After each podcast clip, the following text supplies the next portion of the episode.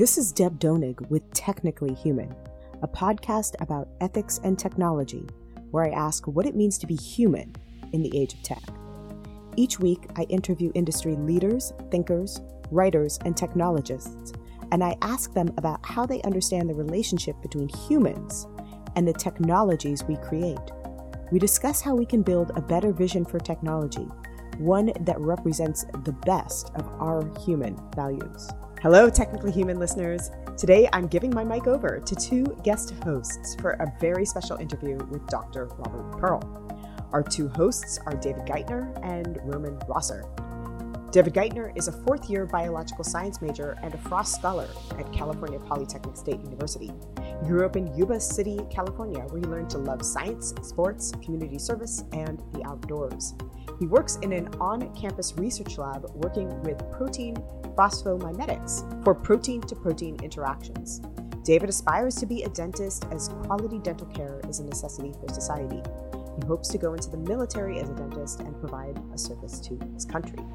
Roman Rosser is a fourth year aerospace engineering major at Cal Poly. He recently joined the Prove team, which is building a long distance electric car. Roman hopes to work on designing or building new vehicles and has a particular passion for orbital rockets. His hobbies include lifting, backpacking, surfing, and reading. Our guest today, Dr. Robert Pearl, is the former CEO of the Permanente Medical Group, the nation's largest medical group, and the former president of the Mid Atlantic Permanente Medical Group. In those roles, he led 10,000 physicians, 38,000 staff, and was responsible for the nationally recognized medical care of 5 million Kaiser Permanente members on the West and East Coasts. Named one of modern healthcare's 50 most influential physician leaders, Pearl is an advocate for the power of integrated, prepaid, technologically advanced, and physician led healthcare delivery. He serves as a clinical professor of plastic surgery at Stanford University School of Medicine and is on the faculty of the Stanford Graduate School of Business, where he teaches courses on strategy and leadership and lectures on information technology and healthcare policy. He is the author of Mistreated Why We Think We're Getting Good Healthcare and Why We're Usually Wrong, a Washington Post bestseller that offers a roadmap for transforming American healthcare. His new book, Uncaring how the Culture of Medicine Kills Doctors and Patients is available now. All proceeds from these books go to Doctors Without Borders. Dr. Pearl also hosts the popular podcast Fixing Healthcare and Coronavirus The Truth. He publishes a newsletter with over 12,000 subscribers called Monthly Musings on American Healthcare and is a regular contributor to Forbes. He has been featured on CBS This Morning, CNBC, NPR, Time, USA, and Bloomberg News. He has published more than 100 articles in medical journals and contributed to numerous books. A frequent keynote speaker at healthcare and medical technology conferences, Pearl has addressed the Commonwealth Club, the World Healthcare Congress, the Institute for Healthcare Improvement's National Quality Forum, and the National Committee for Quality Improvement. Board certified in plastic and reconstructive surgery, Pearl received his medical degree from Yale University School of Medicine, followed by a residency in plastic and reconstructive surgery at Stanford University. From 2012 to 2017, Pearl served as chairman of the Council of Accountable Physician Practices, which included the nation's largest and best multi specialty medical groups, and participated in the bipartisan Congressional Task Force on Delivery System Reform and Health IT in Washington, D.C. My name is David. I'm Roman. And today we are talking to Dr. Pearl. It's a pleasure to be with you today. Looking forward to interacting around the American healthcare system, a very broken system, which you and your colleagues at Cal Poly, I'm sure will improve and fix across time. So, Dr. Pearl, I want to start off with a question centered around technology advances in the field and just the basic terms we'll use throughout the podcast. How have you seen changes in patient attitudes to integration of technology? In an article you wrote, and I'm quoting you here, the model uses four types. One is a comprehensive EHR system, that provides physicians up to date information on each patient's condition, highlighting the need for additional treatments or testing.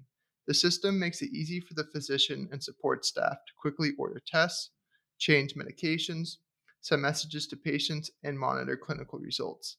Can also be used to find and prioritize individuals with chronic diseases who need attention before a routine visit. A second type is wearable devices that record data on blood pressure and weight A third is computer generated voice and text messages that remind patients about preventative screenings.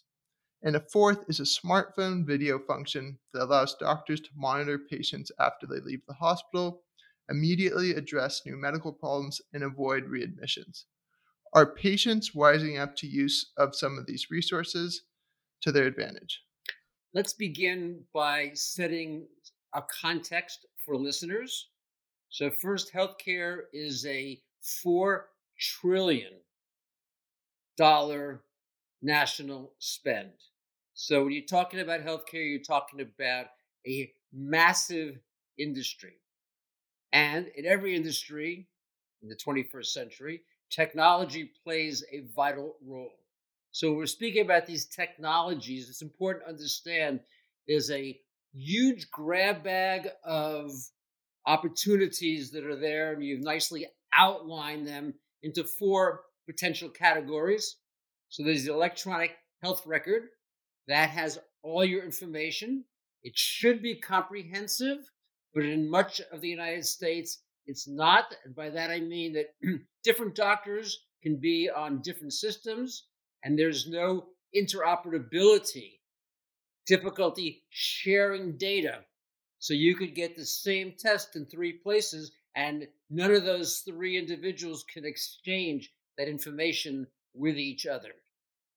As you say, the second now is wearables. So this is something someone uses in their house. If you have diabetes, you want to measure your blood sugar. So a wearable device can do that for you. Uh, during COVID, we wanted to know whether you could breathe well because one of the problems that led to death was pneumonia. And one of the signs was a lowering of the blood oxygen. Telemedicine, which is a video. Before the pandemic, it was rarely used, although easily available. When doctors had to shut their offices, they used a virtual connectivity, telemedicine, to accomplish it. And then the fourth part is a combination of data analytics, which can go into the electronic health record, see what you need, and be able to text it to you. So let's look at a couple of these pieces in a bit more detail. What's the problem with each of them? As we said, the electronic health record, the problem is the lack of interoperability. The large manufacturers, once they have a doctor or hospital on the system, are not wanting to open up what's called their APIs, the application programming interfaces, because once you have that information and you can exchange it, you can also extract it and move to a competitor. Number two, the problem with the wearables where does all the data go? How many doctors want to have your blood glucose measurements four times a day? Telemedicine had problems before because the laws were restrictive they became eased during COVID. It's not clear where it's going to go into the future. And then finally, the data analytics requires the database sitting in play. I think patients have become very comfortable during COVID, particularly with the use of video technology to obtain care. Although it peaked at around 60 to 70% during the pandemic, crashed down now to under 10% if you exclude the mental health services. Mental health services are an area that still has a lot of use for technology. I think the biggest problem is that the technology that's being produced by manufacturers isn't designed as it should be to maximize the health of patients. It's designed to generate a lot of revenue with minimal risk. Let's look at one example. You may have heard about this iPhone that's capable of transmitting your heart rhythms, your so called EKG. And they're looking for a particular problem called atrial fibrillation. This is when the upper chambers of the heart, the atrium, and the lower chambers, the ventricle, are not coordinated and therefore the blood does not flow as well, and you are at risk of a blood clot inside your heart getting shot out of the heart and going to your brain and creating a stroke. It's a major problem. But the people who get it tend to be older people, not younger people. And who do they market the watches to? Young people. And what how do they do that? They wanted to be able to collect the data to find people who don't know they have it, because people who are older tend to know, but it's a very small population. It's a tool looking for a purchasing audience, and that's the problem. What would I like the manufacturers to do? I'd like them to be able to have wearable devices with artificial intelligence capable of telling the patient every day, Are you okay? Now we're changing the entire paradigm of medicine. You're not going to the doctor when you feel bad. You're going when your wearable device says you have a problem that you're not aware of. And you're not going to see the doctor every three months. You're going to see the doctor whenever you have a problem. So, why isn't Apple, why doesn't Apple make this device? Because of the risk of a lawsuit. If something bad goes wrong, they are going to be responsible. And who do you sue? Who has the big pockets? And that's called Jeff Bezos and Apple Computer. So I have a follow up question about that. You would think that insurance companies would be incentivized to prevent dire health problems from happening before they do. So why don't healthcare companies try to invest in giving their patients wearable technology to find problems before they become severe. So like prevent ICU visits, all those things like the preventative care things that we're seeing more of, but still are lacking in. Well, don't get me wrong, there are things that are going on. One of the events that happened during COVID was, I'll say in quotes, the hospital at home. During COVID, a lot of patients who might have been put into the hospital were sent home with monitors. Why? Because there weren't beds in the hospital. The hospital was overflowing, both in terms of the COVID demand and the staff who you know couldn't provide care because they actually were testing positive. So there is definitely wearables being done, promoted by hospitals, but the receiving end of that is a nurse or a physician who's now able to monitor you so the risk goes down. This is really a risk benefit situation.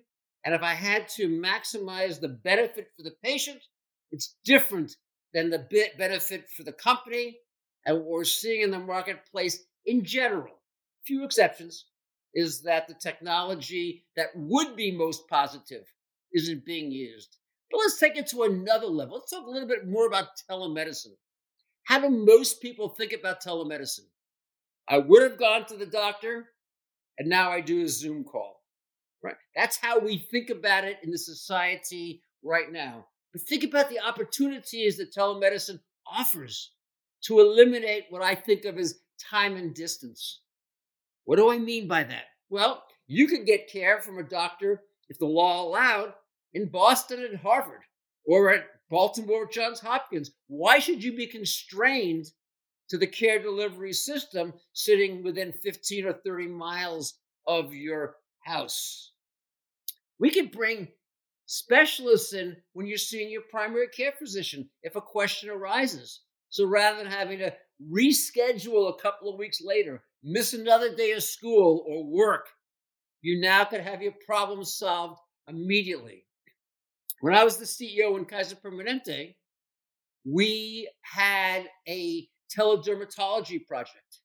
If you were seeing a physician, a primary care physician, with a rash, let's say, and the physician wasn't sure what it was and wanted expertise, a digital picture to be taken, and there'd be a dermatologist supporting 100, let's say, primary care physicians. And that image would get sent to the dermatologist who would look at it and almost always could give you a diagnosis and we'd resolve the problem, I used to say, in six minutes instead of six weeks or six months, because there's a shortage of dermatology in the United States. Those are the kinds of opportunities that exist. And very few people in medicine are looking at that because we look through a very narrow lens. They're not looking to disrupt the system. They're looking to be able to continue the system. For any of the listeners, I have a website, robertpearlmd.com, where I have information on all these topics. And an area I'm focusing on right now is called breaking the rules. What do we have to do differently in the future than today? I'll give you guys a great example from technology. I don't know if any of you are going to become uh, doctors, but if you are, you're going to be forced to take some exams. And what do the exams test? Memory. Why does it test memory? Because in the 20th century, doctors would have to carry a 50 pound backpack to take all the information with them wherever they went. You have in your pocket, I guarantee, a smartphone.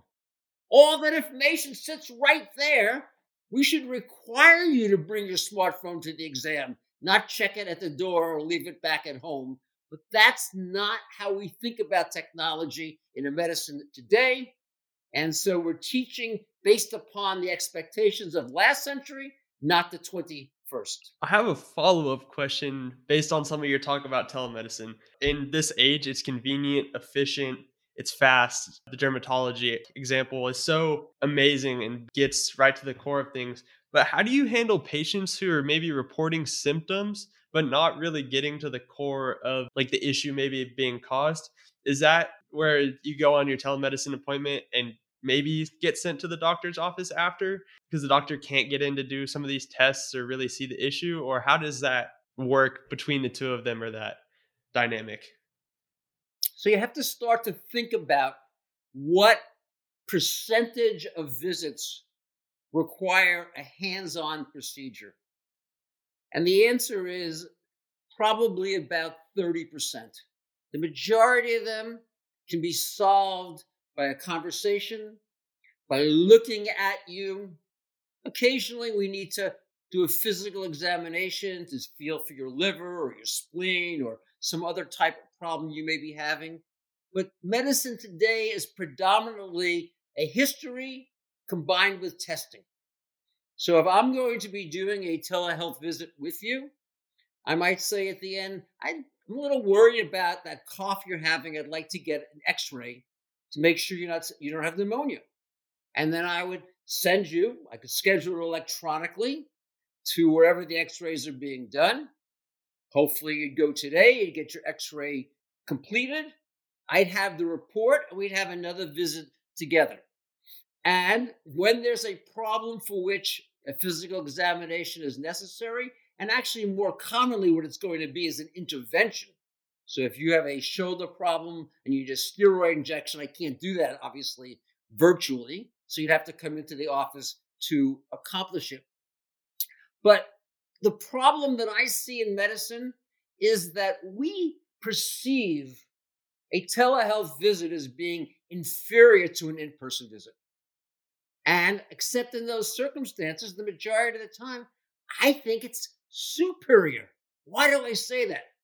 Because if I can take care of your problem today rather than tomorrow or the next day, that's higher quality. And if you can do it without having to take an Uber to the doctor's office someplace and miss school and miss your class, that's more convenient. And if it's easy to have a follow up, because telemedicine, we can just schedule a visit. A couple of days from now, if I have a concern, that's going to be better service and it should be lower cost. And yet, in the vernacular of doctors, they see it, we see it, I'm a doctor, as inferior to the in person visit. And that's where, again, I teach at Stanford Medical School and the Stanford Business School. So I often think in business terms as well as medical terms. We call it segmentation. How do you take all the people who need health care and say they're not the same? We have two segments we have those people for whom an in person visit would add a lot of value, and we should bring you in. Or we have the people for whom it's not going to add a lot of value. Or as you're saying, at some point, if I can't resolve it virtually, I should be able to bring you to the office. But why would we force the 70% of people who we can resolve to come to the office with all of the inconvenience and problems that then ensue? So, being in both the business side of medicine and the care side, I was interested in seeing how those models interact in the future when they're clearly in conflict and how potentially technology can maybe bring those closer together so that they're not in so much conflict. I know that your audience is a mixed audience, so I have to give a little bit of background on the two different ways that doctors get paid, which is the economic or financial side. One way is called fee for service. What that means is that every time a doctor does something, he or she creates a bill, gets sent to the insurance company, or it gets sent to the federal government if the patient is in Medicare, and then a check is created. The alternative is a variant of prepayment. A certain amount of money is paid to the doctor to provide all the care that you need for this month or this year. There are different models of doing so. And the technical term for that is capitation. So I'm going to be speaking about fee for service, which rewards volume, and capitation, that's a prepayment that is often associated with the word value. So let's look at these two models. What are the incentives that sit in place if I'm reimbursed every time I do something? It's to wait until you're sick and do things.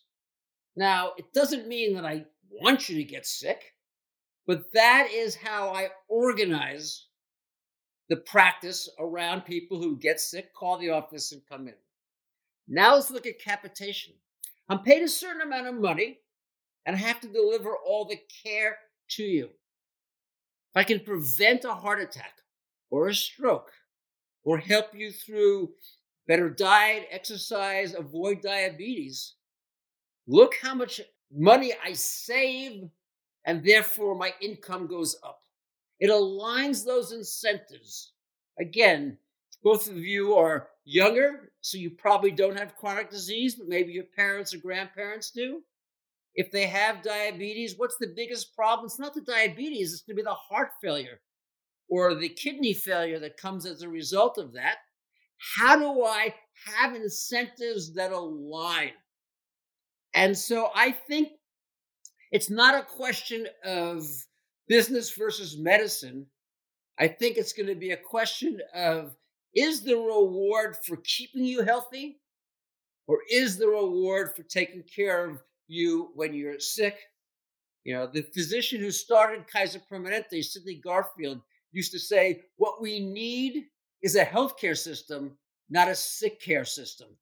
And my belief is that a capitated model of payment is what accomplishes that and when that occurs, there's actually tremendous synergy between the business of medicine and the practice of medicine. So, in your book, Mistreated Why We Think We're Getting Good Healthcare When We're Usually Not, great example with your talk about patients with sepsis and paying to keep you well versus paying when you're sick. And I was wondering, you've talked a little bit about AI for wellness and wearables. How do you think AI intervention could change these models over time or possibly lead to a more keep you well system in the future? So you're really asking a couple of different pieces. One piece is about the incentives for hospitals and how can you make certain that they align with the best interests of patients. And it's interesting, there was just an article published this week by some economists from Yale and from Harvard and they looked at what they called a consolidated model versus a unconsolidated model. Now, what does that mean? A consolidated model means that one hospital system has acquired all the other surrounding hospitals. So now, if you're an insurance company and you want to provide inpatient services to people, and there's only one hospital system, you've got a contract with that hospital system in a non consolidated, now there's two hospitals or three hospitals, and they're competing with each other. And what was fascinating is the researchers looked at this following question Do you get your money's worth when you pay more? Because there are some hospitals that charge more, and some hospitals that charge less. And what was fascinating about this research is that in those areas that were consolidated as only one hospital system, there was no increase in quality as costs went up. What that meant is that they used their market power to force insurers to pay more for the same service. In those that were not consolidated, quality went up. Why did it go up? Because they took those dollars and invested them in better approaches to care. Now you're asking a second question. We could spend a lot of time, if you want, talking about artificial intelligence. It's something that I'm a major proponent around. I think it really will have a dramatic impact into the future. But let me speak specifically on this issue, and then if you want to come back in a more general way, we can do that as well. Let's start with what artificial intelligence needs to have in order to be effective. And that is a reliable database. So, what does artificial intelligence do?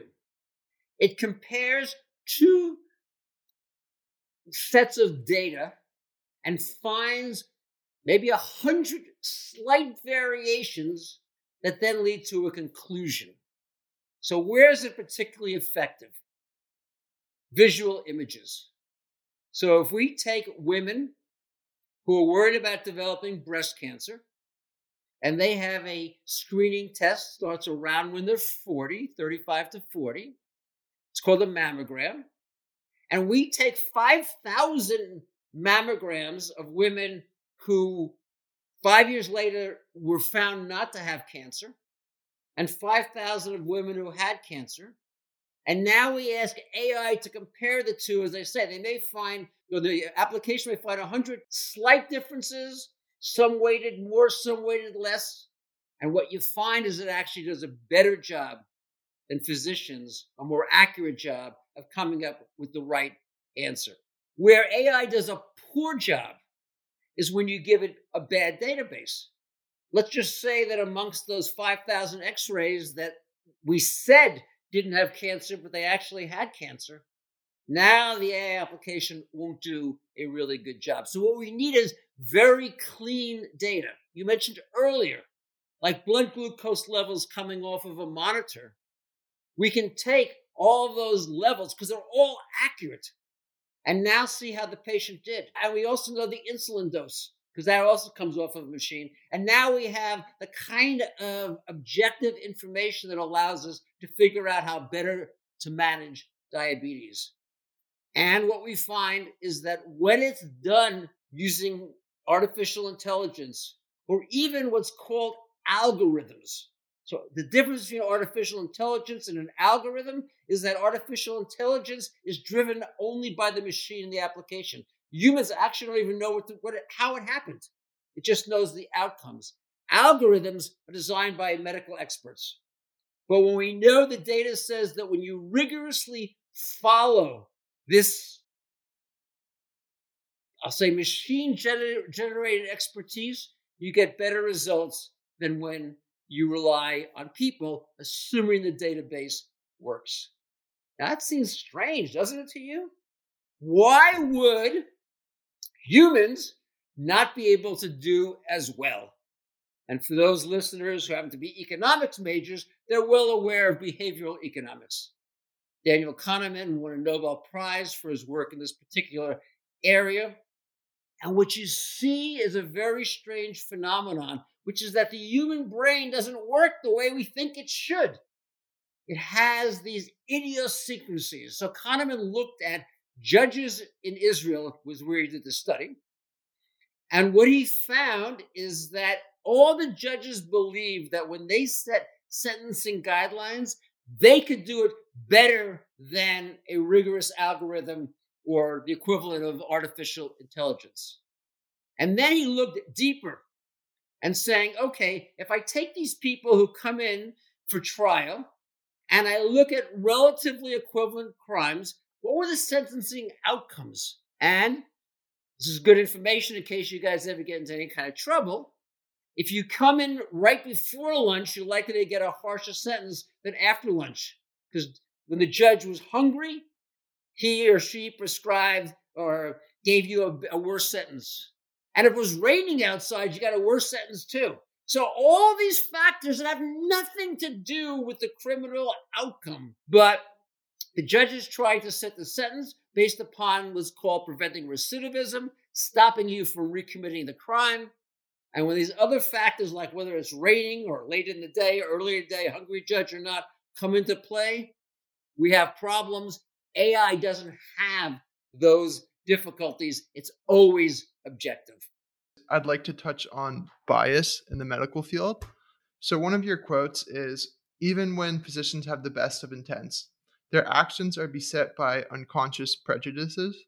Researchers have found that two out of three doctors harbor what is called an implicit bias against African Americans and Latinos. These are biases that exist outside the doctor's awareness, but are nonetheless harmful to minority patients. We've now found that Black individuals have experienced a two to three times higher likelihood of dying from COVID 19 than white patients you talk about implementing AI in the healthcare system. Do you see AI as contributing more or less to the bias in the healthcare system compared to using just traditional human doctors and nurses and such? This is a great, great question because it leads to a deep understanding about racism in medicine. So let's start with where you began, which is that what we know is that black patients died two to three times more often than white patients. If you ask doctors why, they will blame what I like to call systemic factors. In general, you know, again, statistically, they worked in jobs that required them to go into the building rather than stay at home uh, working on Zoom. They took public transportation, buses, and subways. Those are incubators for disease. They lived in multi generational homes so that they had a chance of a child bringing the virus home and giving it to a grandparent and having the grandparent die. And there, all those things are accurate. But now, if you look early in the pandemic, when there was not enough testing kits, what you saw is that when a black patient and a white patient came to the ER with exactly the same symptoms, doctors tested the white patient twice as often as the black patient. Now, this wasn't conscious. So, what's going on in this environment? This is research coming out of Harvard. So, what researchers did there is they asked individuals to look at a picture and a word. And the word could be a positive word, smart, or the word could be a negative word, aggressive. And they had to match the word with either white or black associated with it with a picture or the reverse. And what happened? They consistently were more able to take the positive word and associate it with the white face, and the negative word and associate it with the black face. How's this possible? You know, these were people in Boston. You know, why would they be discriminatory and and prejudice? And I hypothesize there's no, you can't go back and do this, this study, that it comes out of our background. 20,000 years ago, we lived in caves someone shows up at the door, we have a nanosecond to figure out is this a member of our tribe or is this someone who's come to harm us, steal something from us? So I think that implicit bias, which is this slower to react positive way, shapes our viewpoint. And again, the research at Harvard is pretty strong. It's biological. But the fact that it exists in medicine so prominently, we don't do anything about that, I label that as racism. And why do I say that? When a black patient has a procedure done, that individual gets 30 to 40% less pain medication than when a white patient gets exactly the same operation. If a woman has a mastectomy, the black patient gets offered reconstruction less often. In fact, they just did a fascinating study where they took stories of patients. You know, these are like hypothetical. A 42 year old patient walks into the emergency room complaining of chest pain. You know, that's pretty young to have a heart attack, but it could. And now the question is how aggressively you know evaluate them. And when this was given to doctors, often in a medical record, you say a 42 year old white patient or a 42 year old black patient. The white patient got better treatment sooner. Makes no sense. It was exactly the same stories. But this is the implicit bias sitting in play. Now, where how does AI come into this? This was a fascinating event that happened about two years ago. So, the largest insurer in the United States is called United Healthcare. And they have a subsidiary, part of the company called Optum, which is a data analytics company. It uses AI. So, United Health said, what we want to do is we want to be able to invest in people who are likely to have major problems. As you said earlier, they're an insurance company. It made total sense. So they put it into an AI database and they recommended that about 17% of the people that were in this population who were African American should be part of this program to get extra resources to get preventive services. And then a researcher went back there and did a more detailed analysis, and it should have been 50%. And headlines screamed AI is racist. Now, what actually happened? The AI looked at what doctors did. And for patients who were of equal sickness, gave $1,800 more care to white patients than black patients. AI mirrors the database it's given. It assumed these people had to be sicker because if they got $1,800 more care, they have to be sicker. No, this is the intrinsic racism in medicine. And I think AI offers the possibility actually of exposing that. So, as an example, if you're a doctor prescribing pain medication, and after you do a total joint replacement or a heart surgery, you often give 20 milligrams of a drug and you're only prescribing 10 milligrams, and the patient happens to be a black patient rather than a white patient, you at least can get asked, Are you sure you want to do this? This is different than your usual methodology. And to me, one of the tools to address it is to make it conscious. Because I don't believe that very many physicians are intrinsically or intentionally discriminatory or racist. I think it's part of this implicit bias that they just don't notice it. They think, I don't think so much pain medicine is indicated.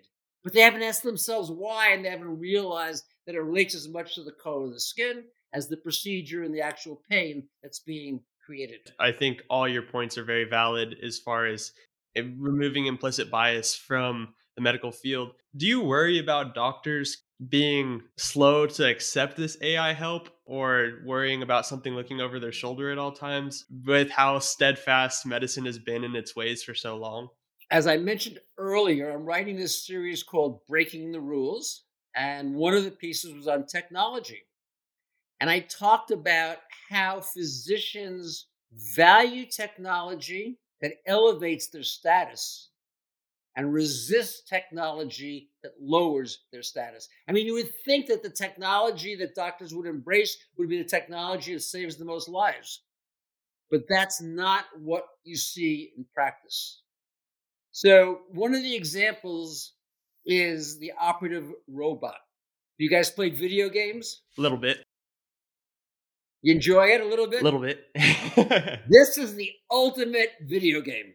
You sit there in a console. The operative robot has like six arms. It can do this operation. You're there moving the joystick, moving the you do. It's so much fun, and it is so in quotes cool. It elevates the status of the people who do that. Only doctors can utilize this operative robot. Now, what's at the other end of the spectrum? And that's where AI comes in. Why is that? Well, number one, The idea that a machine's going to tell you what to do after you spent four years in medical school and six years in residency, oh my gosh, if a machine can do it, you know, I'm not that special. And it also means that someone else could do it. You could be a nurse practitioner or you could be a physician's assistant because the AI is better than the doctor, better than nurse too, but it can elevate everyone to the same level. Now there's no differentiation. And I point out the fact that it's not that doctors don't use this a little bit, but I want to measure the enthusiasm. I want to look in the medical journals to say, are there 10 articles talking about the opportunity to push the boundary to things that have never been done with an operative robot? And by the way, there's never been demonstration the operative robot saves lives at all. And it slows down the doctor. And maybe there's a tiny bit less complications, but maybe not. And it's much more expensive, but everyone's pushing the limits. And now you get to data analytics. No, now it's not a lot of enthusiasm. No one is looking for opportunities to eliminate the doctor from the process, except Amazon, by the way, who you may have seen is now going to allow Alexa to be able to give you advice and uh, Siri to give you advice and all the different companies are going to be looking at this possibility. We'll see where that all goes, how people respond to it. As I mentioned earlier, can it will they overcome their resistance to some of the legal issues that sit out there in play? So no, I've not seen physicians embracing data analytics the same way that they would the really cool machines that elevate their status that only they can use and which they are the commanders of it as the greatest video game players might be. I was going to try to transition a little bit into how patients can make sure that they're getting the best or most technologically keep them well treatments possible. So how do how do you recommend patients, especially with their new resources such as that electronic health record, push for their own rights and best care possible such as maybe an arthroscopic surgery instead of cutting them open like we would have done 30 years ago. It is fascinating. And I know that you've read the book Uncaring How the Culture of Medicine Kills Doctors and Patients. Uh, and I have in there a chapter on the nine sets of questions that patients should be asking their physicians. But what's fascinating is to look at how reticent patients are to demand in their healthcare what they absolutely would require in retail or what they require in travel or even in their when it comes to finance and investing. I mean, you can go online and you can schedule an entire spring break at you know, wherever you want to go, including your flight and your hotel and probably a, a couple of clubs that you want to visit, you can do all that 24 by 7. But if you want to make an appointment with a doctor, Monday to Friday, 9 to 5, call, hold on until you're able to get your appointment scheduled. So I think the first thing is for patients to feel that no, they're entitled. This is their body, this is their health. They're entitled to demand that kind of convenience and ask difficult questions. And that's what it comes down to. I think that everyone, even people who are relatively healthy, should have a personal physician. But that personal physician should be able to provide for them the things they need and want. So I would ask the personal physician, can I send you an email? Can I text you? Can I do a video visit with you? Can I schedule an online visit? And I'd find and demand a physician out there who will offer that. Now, the challenge you're going to have is there are not a lot of them doing that. But when enough people start asking that, because I think it's just better than Teladoc. Teladoc can do some of that too, but you're never going to see that physician again. It's not continuity of care. This is an opportunity to be able to do that. And so I think the first thing is you have to ask for it. But I would take it back to the conversation we had earlier which is what kind of program and plan are you going to enroll in? And if you're going to enroll in one that is capitated, prepaid, where the incentives are going to line up and the things that make the most sense, like using technology doctors are going to do, that creates a better opportunity than when the technology is being used is not technology to keep you healthier, but simply the technology to take care of you when you get sick so that it generates an additional fee for service type payment. I want to stress, though, for people who are listening in, that a lot of the things that we're talking about in this podcast today are not conscious. And I want to really also stress what happened during COVID 19, during the pandemic, when physicians would go to the ER early, when we didn't understand the disease, we didn't have a vaccine, and there was not enough protective gear for the doctors. And they would don, um, you know, garbage bags when there were no gowns and salad lids when there were no masks. And that is the very positive, heroic side of the culture of medicine. And we shouldn't, although we're talking today about a lot of the problems, because that's the focus of your show, I also want to make sure that all listeners understand the massive respect and pride that I have in the medical profession, because there are not a whole lot of people who would be willing to risk their own lives to save another life. And yet, as I said, during COVID 19, that was the day to day experience for the majority of doctors. Undoubtedly, want to say thank you to all the doctors who've pushed us through this COVID 19 pandemic. And I'm hoping we're almost to the end of this. I think we are. I think we're about to enter what's called an endemic phase, which meant that early in the pandemic, we thought that we would be able to have the virus disappear, to be able to reach what's called herd immunity. What that means is that the number of people vulnerable to infection because they haven't either had the disease or received the vaccine becomes so small that the virus peters out and disappears. What's clear now, particularly in the phase of Omicron, is that's not going to happen. That the virus is so transmissible that the virus is able to overcome prior infection or overcome vaccination, particularly in those who have not had a booster, that the virus is going to continue to be around. Now, people say, oh my gosh, that's so terrible. We've gone through two years. Well, that's what happens with the flu. It comes every year, it goes. It's not a great thing to have, but it's not as bad as it could be. And so I'm hoping, and I think it's a cause for celebration that we'll reach a point where this virus is endemic it sits around, it pops up once in a while, maybe even requires additional booster shots or maybe even an evolution of the vaccine, but it's not going to take the lives, at least the people who are fully vaccinated and boosted. And I'd encourage any listener who is not fully vaccinated and boosted to go out and get it done. So now I'd like to take us to a topic that's probably a little more focused on some of the listeners of this podcast being college age students. So, the healthcare system can be frustrating for a variety of factors, one of which may be a lack of education on how the healthcare system works.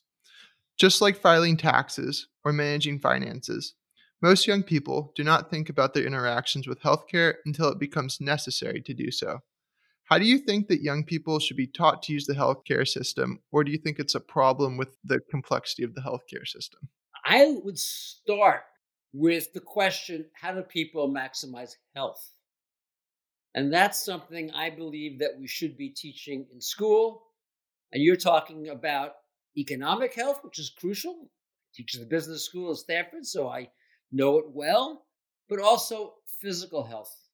And I think you know that starts actually even before you get to college because we're seeing a uh, epidemic of obesity and a growing incidence of even pre-diabetes in high school students so it's definitely sitting there for people who are now in their 20s and that's proper nutrition and that's exercise and that's opportunities to lower the stress levels preserve your mental health and i think particularly during covid-19 being able to understand how you can maximize your health. So that's the first thing I would say before you figure out the healthcare system. Then I think you do need to have, and to me, it's part actually of the economic education, which is what kind of insurance should you have if you're 20 years old or 19 or 21? Do you need the same insurance as if you're 30 years old, about to have a family, or 40 years old, starting to have disease, or 60 years old with a couple of chronic disease? No. You require different aspects. And so it's not just how you navigate the system, but it's how do you design the parts that are going to be best for you at that time. So for someone in college, what's the biggest, I'll say, fear? Something unusual happening.